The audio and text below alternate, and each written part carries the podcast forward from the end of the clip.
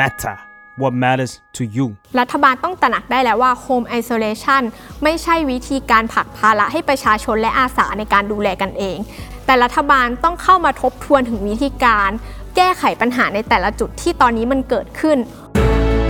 Why it matters now คุยข่าวให้เกี่ยวกับคุณ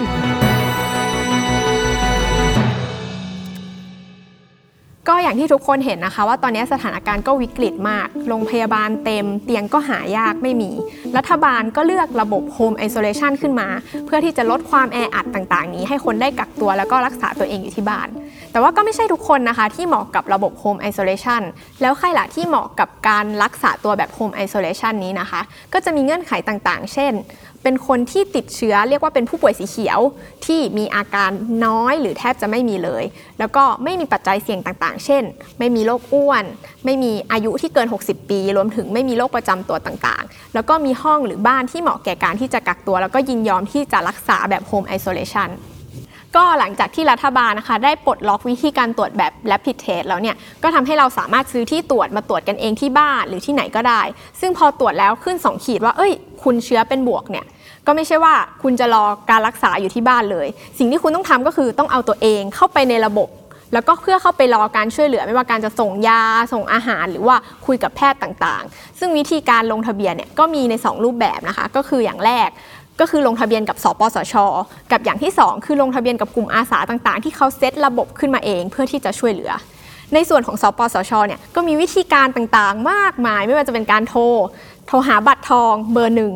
โทรหาประกันสังคมอีกเบอร์หนึ่งหรือว่าจะเป็นการไลน์ของสปสชอีก หรือไม่ว่าจะเข้าไปกรอกในเว็บไซต์ของสปสชอีก แต่ก็ยังไม่หมดก็มีอีกก็คือ ไม่ว่าคุณจะอยู่เขตไหนใน 50 เขตของกทมเนี่ยก็สามารถที่จะโทรไปหาแต่ละเขตได้อีกเป็นอีกวิธีการหนึ่ง ซึ่งเมื่อคุณฝ่าฟันวิธีการต่างๆไม่ได้ ไม่ว่าจะโทรติดมีคนรับสายไลน์ไปหาสปสช ได้ หรือเข้าไปกรอกข้อมูลสำเร็จแล้วนะคะ สิ่งที่ตามมาก็คือภายใน 48 ชั่วโมงเนี่ยจะมีคนติดต่อคุณกลับไปอีกครั้ง ว่าคุณจะได้รับการรักษาอย่างไร ได้รับยาได้รับอาหารอย่างไรบ้าง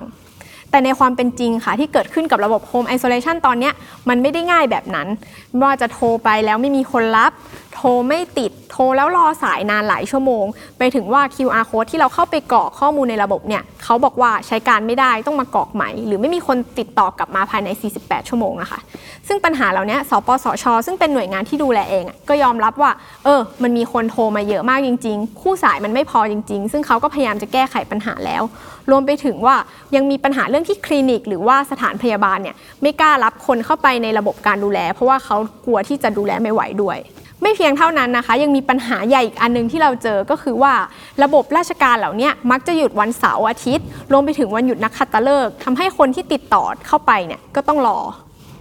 นอกจากนั้นนะคะก็ยังมีปัญหาในเรื่องการตรวจเชิงลุกอีก ที่ตอนนี้แม้ว่าจะมีจุดตรวจเชิงลุกมากมายทั่วกทม แต่เมื่อคุณไปที่ตรวจเชิงลุก พบว่าติดแล้ว แพทย์หรืออาสาตรงนั้นเนี่ยก็ไม่รู้ว่าจะต้องเข้าระบบหรือต้องจัดการยังไง เพราะว่าตอนนี้ระบบมันค่อนข้างตัน บางคนอาจจะต้องกลับบ้านเพื่อที่จะต้องไปเข้าระบบเอง รวมถึงว่าถ้าบ้านคุณอยู่ในชุมชน ไม่สามารถที่จะโฮมไอโซเลชันได้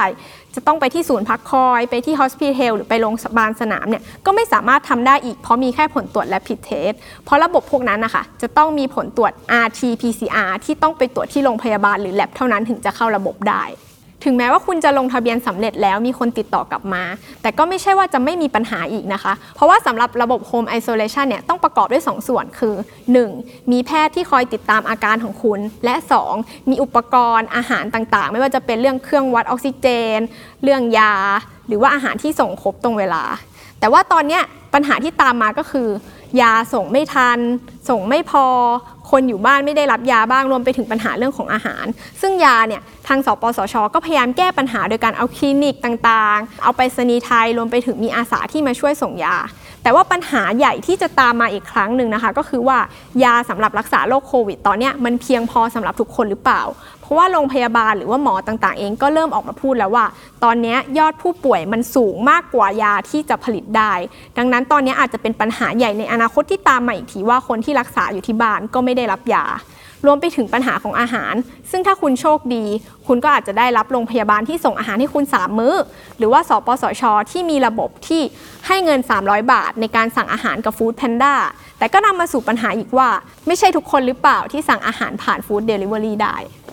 และปัญหาอย่างสุดท้ายนะคะ จากคำถามที่เราเคยพบว่าเฮ้ยกูติดยังวะ จนถึงตอนนี้ก็มาถึงคำถามที่ว่าอ้าวแล้วกูหายหรือยังวะ ซึ่งสำหรับระบบ Home Isolation เนี่ยก็ไม่มีแพทย์ที่ดูแลอย่างใกล้ชิด ไม่มีการเอ็กซเรย์ปอดหรือตรวจเชื้อก่อนที่จะออกจากโรงพยาบาลทำให้หลายคนที่เข้าระบบอะไม่รู้ว่าจริง ๆ แล้วตัวเองรักษาหายหรือยังซึ่งจากปัญหาเนี้ยนะคะ ก็พบว่ามีหลายคนที่ได้รับคำตอบแตกต่างกันไปไม่ว่า รับยาครบโดสก็หายแล้ว กักตัวครบ 14 วันไม่มีอาการก็หายแล้วทำให้พวกเขาไม่ไม่สามารถมีเครื่องยืนยันหรือว่าความมั่นใจได้ว่า จริง ๆ แล้วพวกเขาได้รับการรักษาและหายจริง ๆ 100%หรือยัง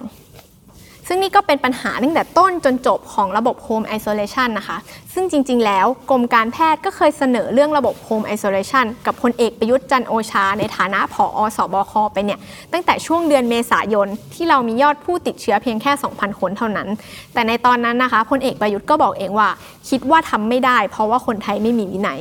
แต่สุดท้ายแล้วในวันที่เรามียอดผู้ติดเชื้อมากกว่า 20,000 คน เขาก็กลับนำระบบ Home Isolation มาใช้อีกครั้ง เพื่อแก้ปัญหาสถานการณ์เตียงเต็ม โรงพยาบาลเต็ม แต่สุดท้ายมันไม่ได้แก้สถานการณ์ให้ดีขึ้นนะคะ เพราะว่าเป็นการผลักภาระประชาชน และก็เพิ่มปัญหาในส่วนต่างๆ มากมายที่เกิดขึ้นอีกดังนั้นนะคะ รัฐบาลต้องตระหนักได้แล้วว่า Home Isolation ไม่ใช่วิธีการผลักภาระให้ประชาชนและอาสาในการดูแลกันเอง